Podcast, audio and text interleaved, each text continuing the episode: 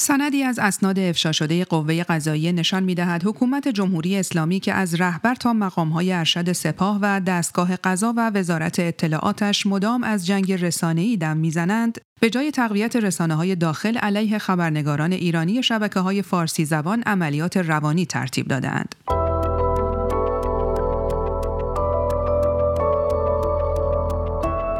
سلام توبا زکیپور هستم و در این برنامه دیدگاه شما را همراهی می کنم. یکی از این اسناد مشخصا تایید می کند که وزارت اطلاعات جمهوری اسلامی پس از اعتراضات آبان 98 برای مقابله با باستاب اعتراضها در شبکه ایران اینترنشنال اقدامهای ایزایی متعددی را علیه خبرنگاران این رسانه در دستور کار قرار داده که از جمله آنها به هم ریختن آرامش روانی کارکنان ایران اینترنشنال بوده است. اسناد دیگر اما نشان می‌دهند خبرنگاران داخلی هم از عملیات های مشابه بی نصیب نمانده اند و برای آنان نیز نقشه های مشابه چیده شده. در دیدگاه جزئیات بیشتر را با مهدی مهدوی آزاد روزنامه نگار از آلمان بررسی می کنیم.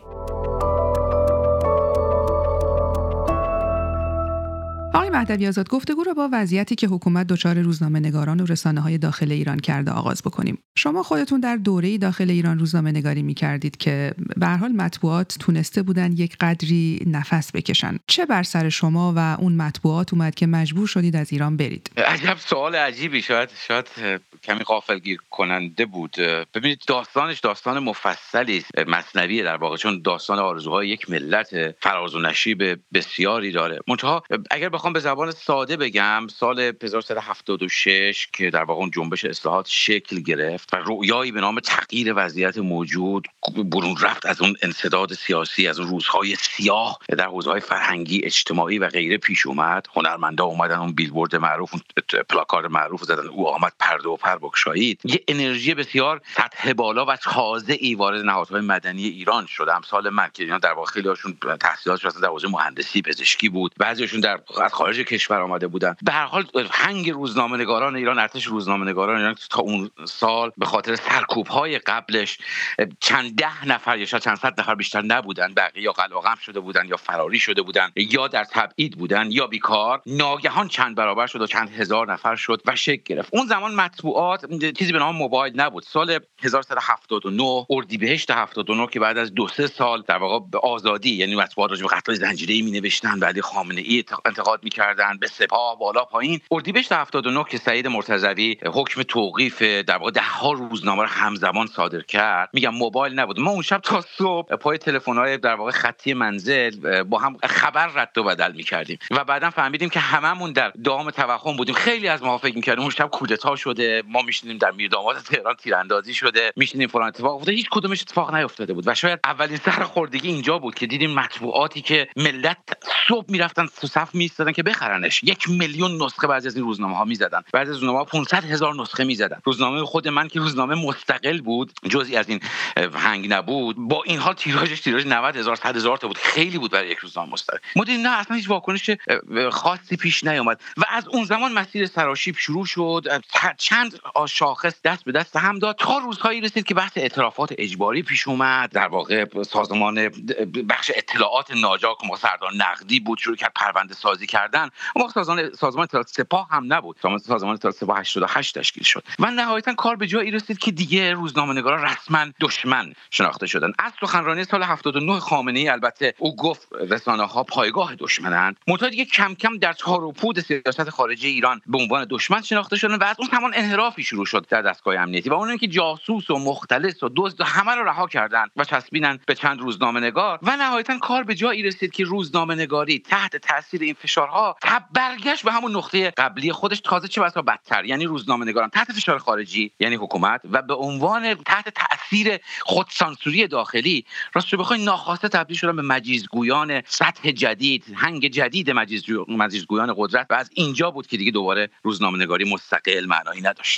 آقای مهدوی آزاد اون چه که در سند قوه قضاییه درباره نقشه های حکومت برای برهم زدن امنیت روانی خبرنگاران ایران اینترنشنال اومده مگر غیر از اینه که همون مدل در مورد خبرنگاران داخل هم اجرا میشه؟ در سندهایی که بیرون اومده خبرنگاران داخل چه سهمی از سرکوب بردن و به کدوم دلیل و بهانه؟ ببینید اول یادتون باشه سندی که شما راجبش دارید صحبت می‌کنید این نامه است که وزارت اطلاعات جمهوری اسلامی ایران به دادستان تهران یعنی در واقع قدرتمندترین مقام قضایی ایران آقای القاسی نوشته. این خیلی مهمه. این خاطر که بدونید نهادی به وزارت اطلاعات. تازه نه سازمان اطلاعات سپاه. وزارت اطلاعات که قرار پاسخگو باشه به مجلس. اون هم در دولت حسن روحانی که ادعا می‌کرد در واقع می‌خواد باز کنه فضا رو نوشته به یک مقام قضایی که قرار فرشته عدالت باشه. بعد میده توش چی نوشته؟ توش خیلی روشن نوشته. نوشته که ما خانواده ها اینا رو احضار کردیم. این این عبارت میگه امنیت روانی آنها رو به هم زدیم. دوباره جای دیگه میگه آرامش فکری آنها رو به هم زدیم. بعد بعد جای دیگه میگه اونها به جای تمرکز بر پوشش اعتراضات مشغول مشکلات خانوادگی خودشون شدن. ببین این این واقعا هولناکه. هولناک یک نهاد دولتی که میگم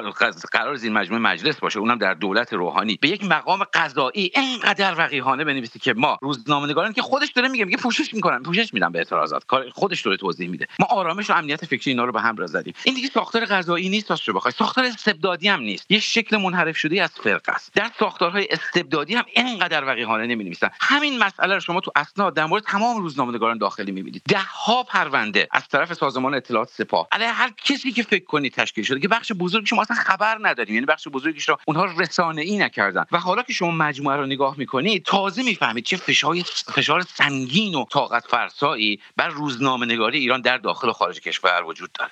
سوال عمده اینه که غرض حکومت از خفقان رسانه‌ای چیه؟ وقتی که ناتوانیش در اداری مملکت الان دیگه از حرام شمس شده. چه چیزی رو از چشم چه کسانی می‌خوان پنهان کنن آقای مهدوی آزاد؟ دو کلمه است آرامش گورستانی. این توضیح یا تفسیر نمی‌خواد تحلیلم نمی‌خواد. می‌خواد جامعه رو خفه کنه. آرامش گورستانی به نفع مستبد حاکم بکنه. قاعده جنگ رسانه‌ای که خب خودشون مثل نقل و نبات به کار می‌برن اینه که کار رسانه‌ای بشه. اما تهدید به ترور و حذف و برخورد امنیتی که دیگه جنگ رسانه‌ای نیست بلکه عملیات تروریستی محسوب میشه. این آیا اقرار به شکست رسانه‌ای نیست از نظر شما آقای مهدوی آزاد؟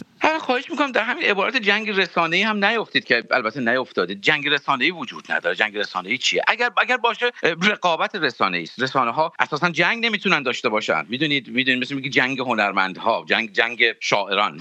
اگر باشه یک توصیف توصیف غیر واقعی است توصیف ناموصوفه. به هر حال رسانه ها از جنسی هستند و در حوزه کار می‌کنن که اساسا مانع جنگ بشن. اینکه با هم انتقاد بکنن در واقع از هم انتقاد بکنن. بعضی وقت حتی به هم حمله بکنن حمله بکنن به قدرت این جنگ رسانه ای نیست این در واقع ماهیت فضای آزاد فضای انتقادی هست. اگه اینطوری باشه شما بگید تو آمریکا هم جنگ داخلیه. تو هم جنگ داخلی که نیست که اتفاقا می‌دونیم از در اروپا امترین نقاط روی کره زمین هست. منتها این علاوه بر اینکه شما درست میگید وارد حوزه تروریسم میشه. یعنی پاسخ یک روزنامه‌نگار رو می‌خواد با بمبگذاری بریدن سر بده وارد یه حوزه عجیب و غریب تری هم میشه. حوزه نامتوازنی که نامتوازنی که راست از اول انقلاب هم وجود داشته. شما ماجرای قطعهای زنجیره ای رو می‌دونید. قبل از اون به اتوبوس ارمنستان. ببینید از همون روزهای اول انقلاب تا الان ده ها روشنفکر نویسنده روزنامه نگار شاعر اینا کشته شدن به توسط دستگاه های امنیتی ایران که با یال و کوپال چند تا ماشین میفرستادن نیروی امنیتی و طرف کارداجین می‌کرد. چرا؟ چون شعر گفته بود. چرا؟ چرا؟ چرا؟ کلمه انتقاد کرده بود. علی خامنه یه جایی یه یکی از سخنرانی‌هاش به طعنه میگه میگه آره من در زندان شاه که بودیم اونجا یه کسی رو گرفته بودن. شش ماه انداخته بودن زندان. چرا؟ چون یه شعر گفته بود و به رضا شاه فوشی داده بود. ببینید همین الان در ایران با, کمتر از این روزنامه‌نگار و شاعر کشته شده. با کمتر از این. یعنی فحش هم به علی خامنه ای نداده. و واقعا باز حیرت آوره. به همین خاطر میگم میگم این ساختار استبدادی نیست. ببینید سوال کلیدی اینه که اون عواملی که این چرخه حیرت آور رو اجرا می‌کنن یعنی سازماندهی می‌کنن. می‌دونن یه روزنامه ها که برن و کاردو بزنن تو سینهش بکشنش بمب بگذارن. اینها دقیقا دارن به چی فکر می‌کنن؟ اون نفر اول که دستور میده نفر دوم واضحه. اونا قدرت رو می‌خوان فساد رو می‌خوان. ابر قدرتیشون رو می‌خوان. اون پایینی ها چی کار می‌کنن؟ چی می‌خوان؟ اگر ایدئولوژی پشتش باشه که ظاهرا هست اون موقع شما وارد یک ساختار توتالیتر و فرقه ای شدید و این ماهیت جمهوری اسلامی است متاسفانه. آقای مهدوی آزاد به نظر شما این تهدیدها و اعمال محدودیت و ارعاب که در واقع نه فقط در مورد رسانه ها بلکه در شبکه های اجتماعی در مورد شهروندان عادی که در مورد کشور و سرنوشتشون اظهار نظر می‌کنن اعمال میشه. اعتبار سیاسی رو به حکومت و رسانه هاش برمیگردونه. به نظر شما ته این مسیر به کجا ختم میشه؟ بله این سوال قبلی هم پرسیدید که وقت نشد که آیا این اعترافشون به شکست رسانه ای نیست؟ واقعیت هم همینطور هست. ببین در روسیه امروز روسیه ولادیمیر پوتین با این همه منتقد که منتقدینشون باز می‌کشه نمی‌دونم با این وضعیت می‌دونید یکی از بالاترین میزانهای اعتماد شهروندان درست یا غلط به رسانه های حکومتی به رسانه هاشون وجود داره. حتی در خیلی از حکومت های استبدادی اینطوری بوده که به هر حال بخش بزرگی از مردم اعتماد داشتن.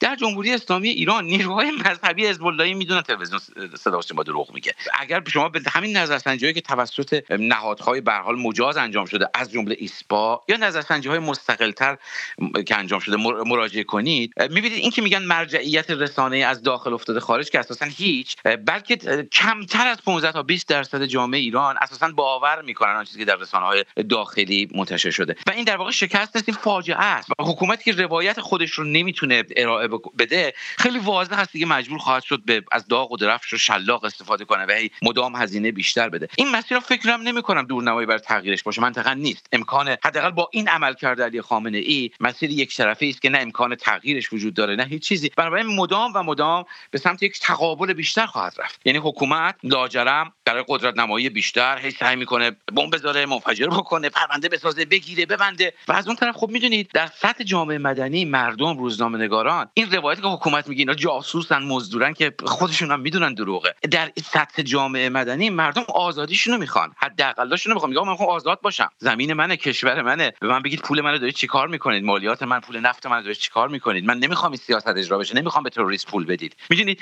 می‌خوام لباسمو خودم بپوشم. نیمی از مردم ایران میگه آقا من می‌خوام حجابم خودم تعیین کنم لباسم خودم بپوشم. خودم صبح که خونه میام بیرون تصمیم می‌گیرم چی بپوشم. برای در سطح مردم هم چون توقع حداقلی امکان عقب نشینی وجود نداره. برای شما به لاجرم به سمت یک دوراهی در واقع به سمت یک تقابل سرنوشت خواهید رفت. همون تقابل تاریخی که در حقوق و تمام حکومت های استبدادی تاریخ بوده با همون نتیجه قابل پیش بینی که همیشه همیشه بالاخره رخ داده. بسیار سپاسگزارم از شما مهدی مهدوی آزاد روزنامه نگار از آلمان. من توبا زکیپور از طرف خودم و علیرضا روشن تهیه کننده این برنامه دیدگاه از همراهی شما سپاس گذارم.